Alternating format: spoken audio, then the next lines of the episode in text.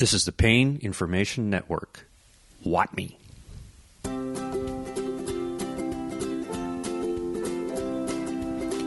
Be a pencil. The year was 1932. The American Great Depression was fully engulfing the country. The country was in misery. There was no middle class. There were haves and have nots. A national safety net consisted of a campfire, a soup kitchen, and it was experienced by millions. Hunger did not discriminate.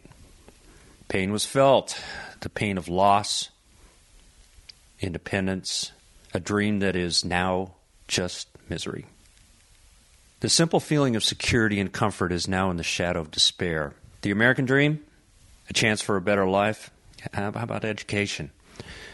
The chance to love and be loved, build a family, grow old with our loved ones. Dashed hope.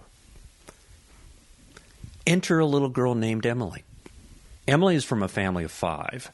Her father has left home to work in a federal work camp. Her mother, well, she washed clothes, cleaned for others, took care of Emily, her brother, and younger sister. Emily was 12. Her brother tried to find odd jobs, but he was only 10. They had food, even if her mother went without, which she often did. Desperation. Really? Maybe not. Emily had a secret weapon. Emily had gifts. Beautiful? Every little girl is beautiful. Smart? Maybe. Half of smart is clever resourcefulness. Resilient? Yes. What was it that defined her as a most potent inspiration to her family? What was that? It was a pencil. A pencil is a tool. It has more power than a hammer or a saw. A pencil can create. A pencil is connected to the hand, which is connected to the arm, connected to the brain. Her hand makes the pencil move. Her head makes it talk. Emily was given a gift that exceeded all worldly treasures, and that's that money can buy. Emily was taught by her mother and father to cherish her ability to learn. When she could go to school, she listened and obeyed her teachers. Now she has to stay home and watch her brother and sister. Mom's working. She was a fair student, but a hungry learner. She read to her siblings, made stories for them, taught them how to learn, and the value of reading and writing. Emily taught him that, young age. Usually, such frivolities as paper and pencils were overlooked when a stick of gum was considered a luxury. But that's what made Emily, her mother and father, different. They had given Emily the gift they didn't have. A pencil can liberate because it can create.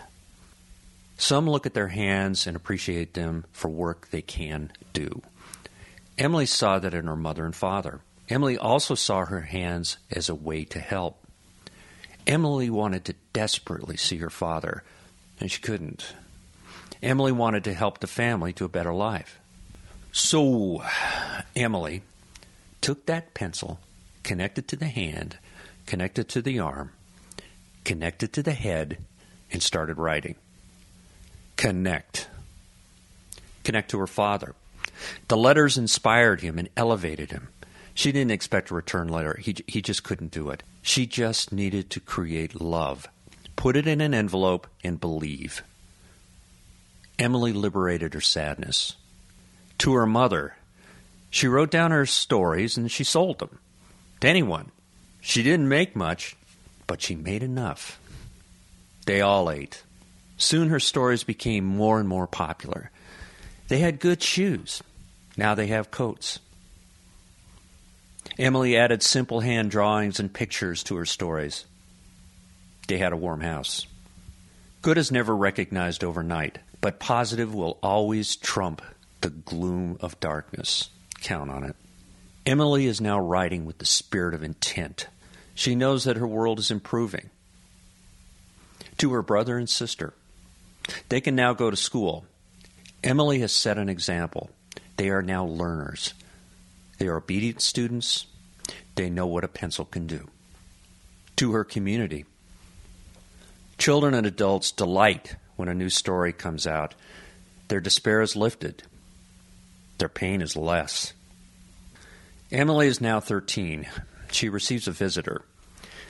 The visitor is from Chicago, Illinois. He asks Emily, Did anyone help you with your stories? They're very good. Yes, she said. Well, who is it, if I may ask? It's my family. My mother and father are in every story. My brother and sister tell me what they want to hear. They tell me what makes them feel better, what makes them laugh, what makes them afraid, and, and they tell me all about scary things. I listen. I just let them talk.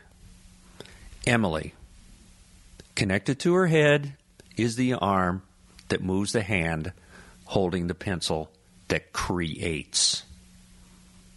Can you, can you write more stories? The man asked. Emily's father comes home. Emily's mother can stay home more now. Emily goes to school. What happened? What happened? The man that visited Emily was a publishing agent who was given Emily's work. The community. So thankful to Emily, they saw to that. What happened to Emily? Author, novelist, philanthropist.